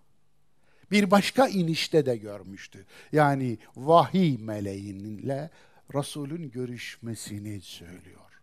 Burada önceki görüş ne? Sonuç Necm kesinlikle tekvirden sonra inmiştir. Buradan ona varıyoruz. Yani bu Kur'an içinde birbirine atıf yapan ayetler var. O ayetlerden yola çıkarak hangi surenin hangi sureden önce, hangisinin hangisinden sonra olduğunu anlayabiliriz. Dolayısıyla bendeniz bu konuyu özellikle bu ölçütü bir numara esas alarak bir Kur'an'ın iniş sıralaması tertibini yaptım 6 aya yaklaşık 6 ay zaman vererek. Önceki tertiplerin tamamını önüme koyup Kur'an'ın iç atıflarını dikkate alarak gerekçeli bir Kur'an'ın nüzul sıralamasını yapmaya gayret ettim. Onun için e, bendenize has bir nüzul sıralaması var ve zaman burada tamam oldu. Onun için devamındaki konuya geçemiyorum bile. Buradan eklere geçelim inşallah. Allah nasip ederse e, ki şeytan konusuna girecektik. E, önümüzdeki ders e, şeytan konusunu işleriz. Evet. Mustafa İslamoğlu'nun kanalı nalları dikti. Kapandı, kapanış verdi.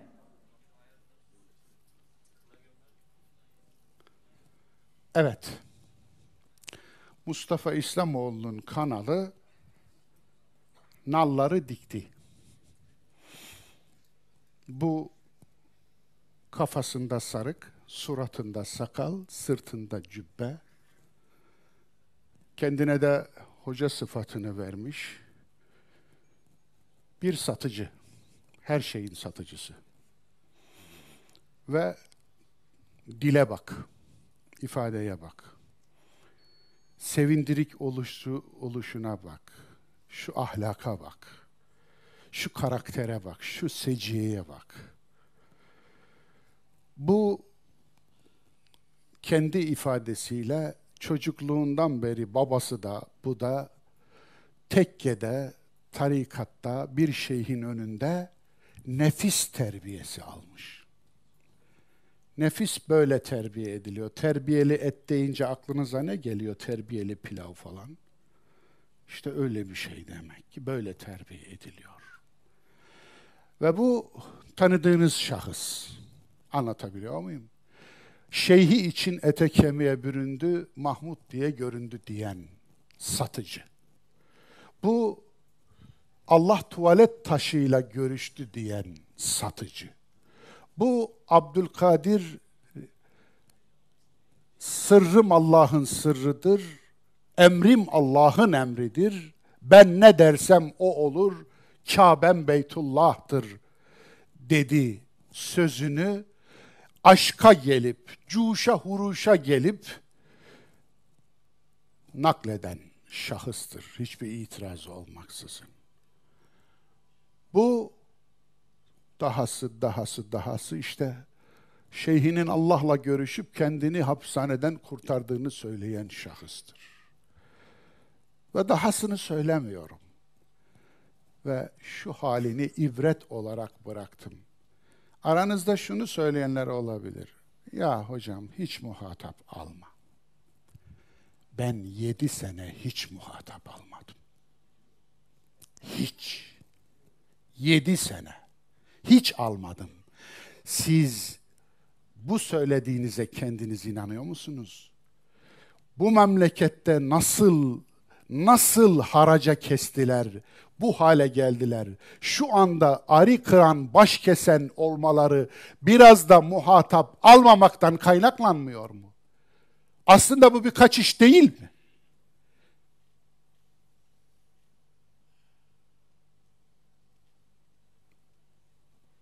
Şuna benziyor.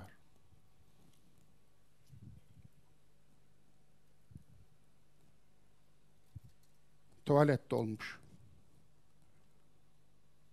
Sifonu çekeceksiniz. Çekmiyorsunuz. Üç beş kere kullanıyorsunuz. Tabii önce tuvalet kokuyor. Yüzünüze gül suyu. Sonra salon kokuyor. Sonra ev kokuyor. Sonra apartman kokmaya başlıyor. Niye çekmedin suyu? Muhatap almadım. Diyorsunuz.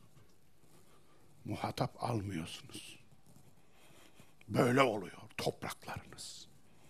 Anlatabiliyor muyum? Muhatap almama kaçış bahanelerinden biri. Kaçış bahanesi. Kendinize şunu itiraf edin. Bari bunu itiraf edin. Helal olsun be yüreğimiz yetmedi.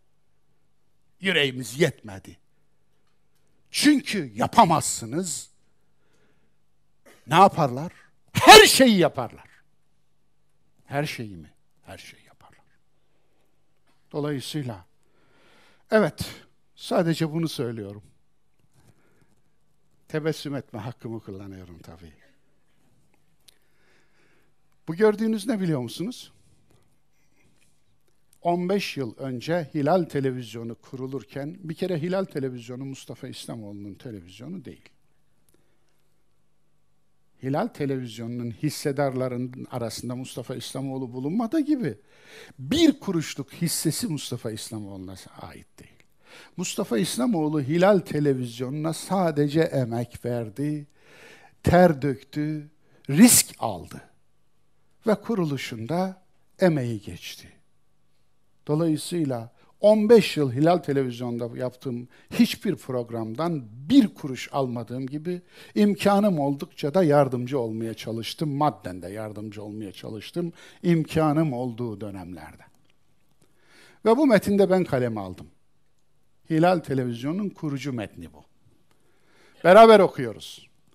Eğer vahyin kırmızı çizgileriyle reel durum aşılamaz bir biçimde karşı karşıya gelirse, kanal geçici kapatmaktan kalıcı kapatmaya, elden çıkarmaktan bitkisel hayata girmeye kadar her tür alternatifi devreye sokarak kuruluş amacına aykırı konuşlanmamayı taahhüt eder. 2004 yılında kaleme aldığım kurucu metin bu. Şu anda taahhüdünü yerine getirmiş durumda. TGRT'leşmemek için tıgırtlaşmamak için, tıngırtı olmamak için, ilkelerini peynir ekmek gibi yememek için, ilkelerinle var olacaksan var ol, yoksa öl demenin en ideal örneğidir Hilal televizyonu. Hilal, Hilal ilkelerini yemek yerine kapanmayı tercih ettiği için gidin ölüsünün alnından öpün. Tamam mı? Ama ey her şeyin satıcısı, uydurulmuş dinin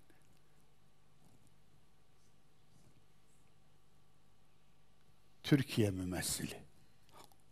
Sen ilke bilir misin? Sen prensip bilir misin? Var mı senin bir ilken? Var mı senin uyacağın bir kırmızı çizgin? Var mı senin utanacak bir yüzün? Var mı senin kızaracak bir yüzün? Başta sarık yok, altında. Var altında akıl yok. Sırtta cübbe var, içinde adam yok. Suratta sakal var, üstünde yüz yok. Ne diyeyim ki ben? Evet, tavsiye görsel. Bir zamanlar Anadolu'da bir yerli film tavsiye edeceğim bugün. Nuri Bilge Ceylan'ın gerçekten de sinemamızın medarı iftiharlarından biri. 23 Eylül 2011'de gösterime girmiş bir yapım. Özellikle filmin içinde bir sahne var. Bir yargı memurunun cesedi kuş markalı binek tipi bir arabanın arkasına bagajına yerleştirip maktulün cesedini yanına da üç tane kavun sıkıştırma sahnesi var. Bagajda zaten bir tane tüp var. Önüne cesedi sıkıştıra tıkıştıra yani Anadolu irfanı gereği tıkıştıra tıkıştıra ayağını, kolunu, şeyini, kafasını sıkıştırarak tüpün önüne cesedi sıkıştırıyor. Bu bir beceridir. Bununla da kalmıyor, üç tane kavunu da cesedin ayak ucuna tıkıştırıyor. Tüp, ceset, kavun. Nasıl bir kombin? Muhteşem değil mi? Bu Anadolu'da olur. Anlatabiliyor muyum? Bu toprakların aslında dinine yaklaşımı da böyle. Tüp ceset kavun. Tüp ceset kavun. Anlatabiliyor muyum?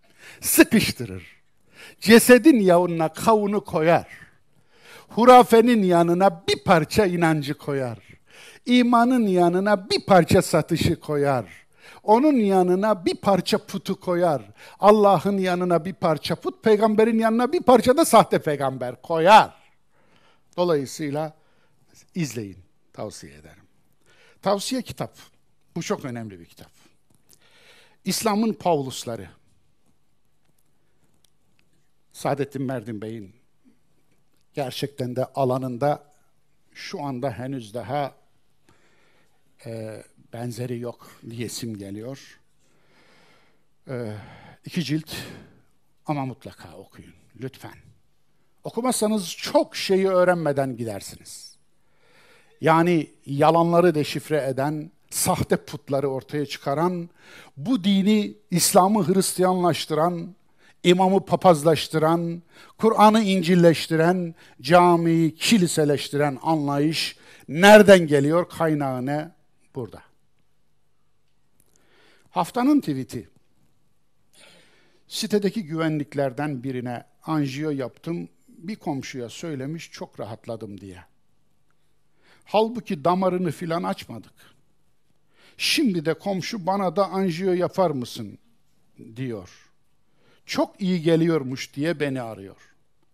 Dedim anjiyo kampanyası bitti, rahatlatmak için anjiyo yapmıyoruz. Bence hamama git demesi lazımdı. Onu eksik bırakmış. Anadolu'da durumumuz bu dostlar.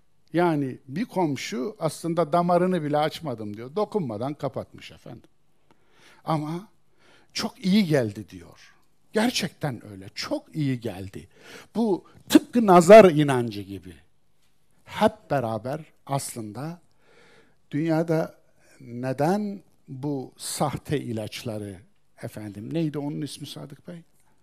Plasebo. Plasebo etkisi üzerine klinik araştırma yapılır ki. Siz gelin buraya. Plasebo etkisi üzerine klinik araştırmaya gerek yok ki. Plasebo biliyorsunuz içi boş hap suretinde aslında sahte hap. İçinde bir şey yok. Etken bir madde yok. Kandırmak için. Hap zanneder onu içen. Onu içen sadece hap zanneder. Ama onun o zannı ne yapar? Onu iyi eder. Aslında iyi ettiği kadar yalan söylüyormuş hastayım derken. Biz onu anlarız. O iyi olma birimiyle hastayım diye şikayet etme birimini birbirinden çıkarın, geriye kalan söylediği yalandır. Anlatabiliyor muyum? Ya fazla dinlemiş kendini. Veya kendini öyle inandırmış. Veya hastalık hastasıdır. Molière'in böyle harika bir eseri var biliyorsunuz. Dolayısıyla bu anlamda o öyledir. Plasebo etkisi. Bizde öyle yaygındır ki din plasebo olarak kullanılıyor. Uydurulmuş din. Farkında mısınız? Anadolu İrfanı başlığı altındaki spotumuz var unutmayın. Bir toplumu yoldan çıkarmak istiyorsanız ona hak etmediği payeler veriniz. Programa davet diyor. Tek bir dilekle evliya olmak ve iki cihan saadetine ulaşmak, bay ve bayan tüm halkımız davetlidir. Tek bir dilekle evliya oluyorsunuz. 10 Şubat Pazar 14-16 arası heykel düğün salonu. Nasıl? Evet. Hediyesi kaç para? Yani bir tıkla evliya oluyorsunuz da hediyesi kaç para? Görüyorsunuz değil mi? Artık salonlarda evliya ediliyor insanlar. Evliya olmayı yanlış anlamışsın be kuzum. Çok yanlış anlamışsın. Her şeyi yanlış anlamışsın. Evet. Anadolu İrfanı'nın ikinci bölümü bu da. Bir toplumu yoldan çıkarmak istiyorsanız ona hak etmediği payeler veriniz. Utandıran görüntüler diye manşet atmış televizyon. Aslında dökülen karpuzları eğer bir şey yapacaksa bir insan duruyorsa orada, o anda tıryanda, yeni olmuş kaza. Onları toparlayıp kaza geçiren insanı teselli etmek, ona yardımcı olmaktır değil mi? Ama burada millet karpuzu götürmek için iniyor. Eyvallah. Evet, günün haberi. Din adamları sınıfının otoritesini sarsan her şey şeytandır. Bu durumda filmin adını şöyle koyalım. Şeytan şeytana karşı. Evet. Ee, bunu e, Rus Ortodoks Kilisesi Patriği Kiril akıllı telefonlar Deccal'ın anası diyor. Çok ilginç. E, aha, aracıdır efendim, evet. Akıllı telefonlar Deccal'ın aracıdır. Şimdi akılsız telefon istiyor Bay Papaz. Akılsızı hoşuna gidiyor. Niye? Çünkü akıllı telefon kullananın bir Hristiyan çocuğuna anlattıklarını din diye yutturamayacak. O hemen açacak ve bakacak. Kim akıldan rahatsız oluyorsa bilin ki o akılsızlıktan geçinen bir şarlatandır. Tabiat ayetleri. Değerli dostlar, bugün size beni çok etkileyen bir tabiat ayeti getirdim. Önce izleyelim, sonra dönüp birkaç bir şey söyleyeceğim. Yalnız buradaki bir simülasyondur. Bu simülasyon üç süper bilgisayar, süper bilgisayarların ne olduğunu anlatmayayım şimdi. Üç büyük devletteki süper bilgisayarın üçünün birden çok uzun mesai ve zaman harcayarak, enerji harcayarak çıkardığı simülasyon. Bu simülasyonu yapabilmek için evlerimizde kullandığımız en gelişmiş ev bilgisayarın 2000 yıl işlem yapması gerekiyor. Şu anda ilk defa oluyor bu. Teknoloji tarihinde ilk defa evrenin tüm veriler hesaba katılarak simülasyonlu. İlk andan itibaren şu anda 1,5 milyar yaşında 1,8 milyar yaşında yani ilk patlamadan sonra evrenin oluşumunu görüyorsunuz. Ee, efendim milyon değil efendim. O İngilizce'de milyar anlamına geliyor. 2,9 milyar yaşında bilyon, bilyon. Biz yanlış anlamışız galiba efendim Türkçe'ye geçirirken. Evet. 3,8 milyar yaşında, 4 milyar yaşında, evet, 4,4 milyar yaşında, 4,9 milyar yaşında, bir kenara 35 milyon ışık yılı olan bir küp şu anda evren. Büyüyor ve şişiyor. Şişme gittikçe hızlanıyor, kırmızıya kaymayı yanda görüyorsunuz. Yakınlaşanlar mora kayarlar, uzaklaşanlar kız kızıla kayarlar. Yani bir şey kızıla kayıyorsa uzaklaşıyor sizden, bir şey mora kayıyorsa yakınlaşıyor size. Yakınlaşan şey mavidir, mavi onun için bana bak der. Kırmızı onun için uyu der.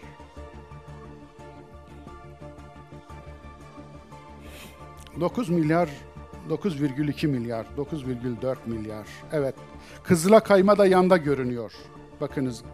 Aynı zamanda gaz sıcaklığını veriyor. Sağdaki görüntü, soldaki görüntü ana simülasyon ve karanlık maddeyi efendim tabii göremiyorsunuz ama karanlık madde aslında bilinmediği için karanlık madde bütün maddi varlıkları, galaksileri, evreni bir arada tutan şey. Zamk diyelim buna. Tıpkı buğdayın efendim yapışkanı gibi. Evet, bitti. Değerli dostlar, bunları niye huzurunuza getiriyorum biliyor musunuz? Kur'an'ın tüm ayetleri kainatı gösterir. Parmak ayı gösterirken aya bakarlar, parmağa değil. Nedense Müslümanlar Kur'an'ın parmağının gösterdiği yere bakmıyorlar. Parmağa bakıyorlar. Kur'an okumak kainatı okumaktır. Çünkü parmağın gösterdiği yer odur. Ayet işaret demek zaten. Ayet gösterge demek. Göstergenin gösterdiği şeye bakarlar. Parmağın gösterdiği şeye bakarlar. Kur'an'a uymak budur. Onun için Allah'ın büyüklüğünü eğer bileyim, Allahu Ekber'i hakkıyla söyleyeyim diyorsanız bunlarla ilgilenmek zorundasınız. Ve Müslümanlar maalesef ne dünya ile ilgilenip hakkını verdiler, ne ahiretle hak ilgilenip hakkını verdiler. Ahireti sattılar, dünyayı da üç kuruşa sattılar ama yine de en çok dünyaya sahip olmak için en çok taklayı attılar. Bir mektup var. İsmini kararttırdım mektubun çünkü bu bir İmam Hatip Lisesi'nde okuyan öğrenci kardeşimizmiş. Kitaplarımın Esma-i Hüsna kitabım bu. Yırtılıp atılmaması için okul müdürüyle mücadele ediyor. Okul müdürü Esma-i Hüsna kitabımın yırtılmasına karar veriyor. Kurtardığı kitaplarımı dört buçuk saat yolculuktan sonra imza gününe getiren kardeşimizin mektubu bu. Manzaraya bakar mısınız? Memlekete bakar mısınız? Memlekete bakar mısınız? Kitap yırtan, kitap yakan, hatta Kur'an yakan, Kur'an'ı suya atan bir kütle, baş belası bir kütle. Ve bunlar dini temsil ettiğini düşünüyor. Ve onların içinden bir vicdan sahibi öğrenci. Buradan selam ediyoruz. İsmini vermedim ki başına iş açmasınlar yavrucağızın diye. Bunlar her şeyi yapar. Zira bu kadar kindar olmak için, dinini kin yapmak için galiba Allah rızası diye sahte bir bahaneye sığınmaları lazım. Allah'ı arkalarına yani Allah'ı takımlarına aldıklarını zannetmeden insan bu kadar zalim olamaz. Bu kadar şaşkın olamaz. Benim kahramanlarım ve son. زیاد وقت کلاستون رو نمی‌گیرم. فقط می‌خوام اعلام کنم که از امروز تغییراتی در دروس شما رخ خواهد داد. معلمین گرامی این تغییرات رو به توجهتان میرسانند. درخواست من از همه شما عزیزان این است که با هوشیاری آموزش های معلم خود را آویزه گوش کنید. مطمئن هستم که شما هم برای خود و هم برای کل مدرسه افتخار آفرین خواهید بود. با تشکر.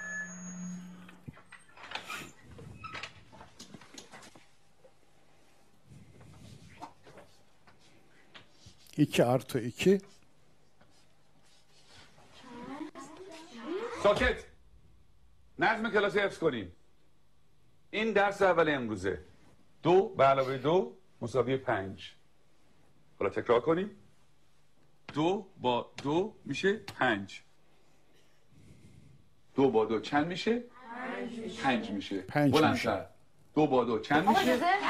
دو برابر دو میشه چهار وقتی همه چهار میشه چطوری ممکنه این دفعه پنج بشه؟ اصلا کی به تو چیز حرف زدن داد؟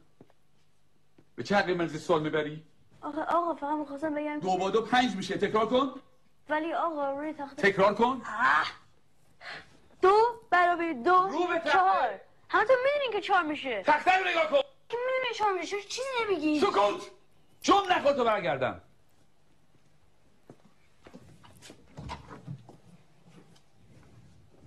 چکشه بابا! من می‌خوام اونجا در سر بندازی؟ خیلی عصبیش کردم. یا پدرشو در میاره.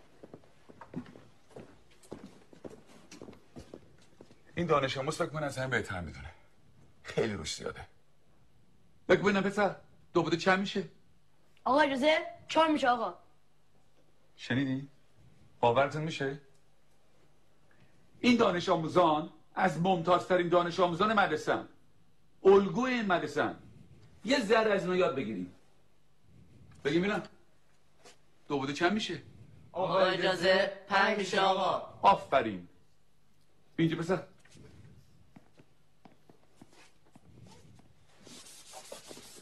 حالا. حاصل جمع جمع میشه.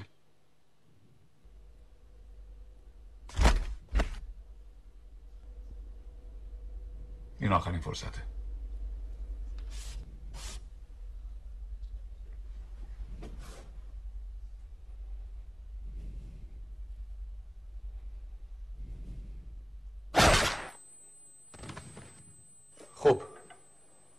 کس دیگه هم هست که درس اینطور که می تکرار کنیم دو با دو چند میشه؟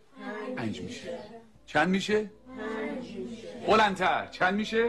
پنج میشه بلندتر چند میشه؟ پنج میشه بلندتر چند میشه؟ پنج میشه چند میشه؟ دو با دو پنج میشه تکرار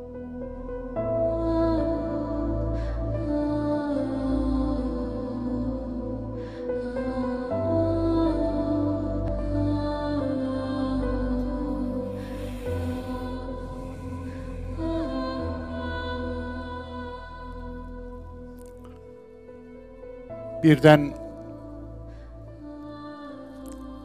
gücü elinde bulunduranlardan bir emir gelir.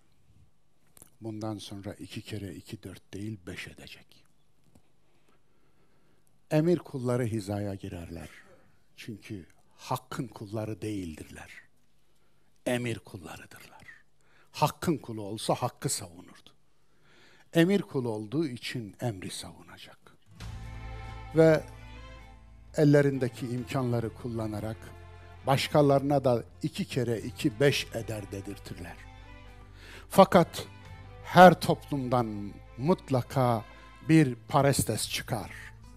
Zor zamanda doğruyu söyleyecek bir doğru söyleyen çıkar.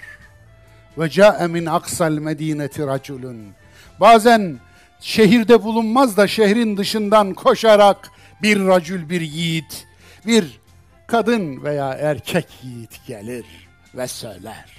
Doğruyu iki kere iki dört yazar tahtaya ve onu vururlar. Canına kıyarlar. O vurulursa hak da vurulmaz. Ama ondan sonra onun vurulduğunu gören sürüler artık iki kere iki beş demeye başlarlar. Fakat yine birilerinin vicdanı el vermez. Sayfaya iki kere iki beş yazar ama beşin üstünü çizer, dört yazar. Bu hep böyle oldu. Sokrat işte bu yüzden baldıran içti. Haypatya işte bu yüzden linç edildi. Peygamberler işte bu yüzden taşlandı, kovuldu, sürüldü, öldürüldü. İmam-ı Azam bu yüzden öldürüldü. Dirisi girdi, ölüsü çıktı.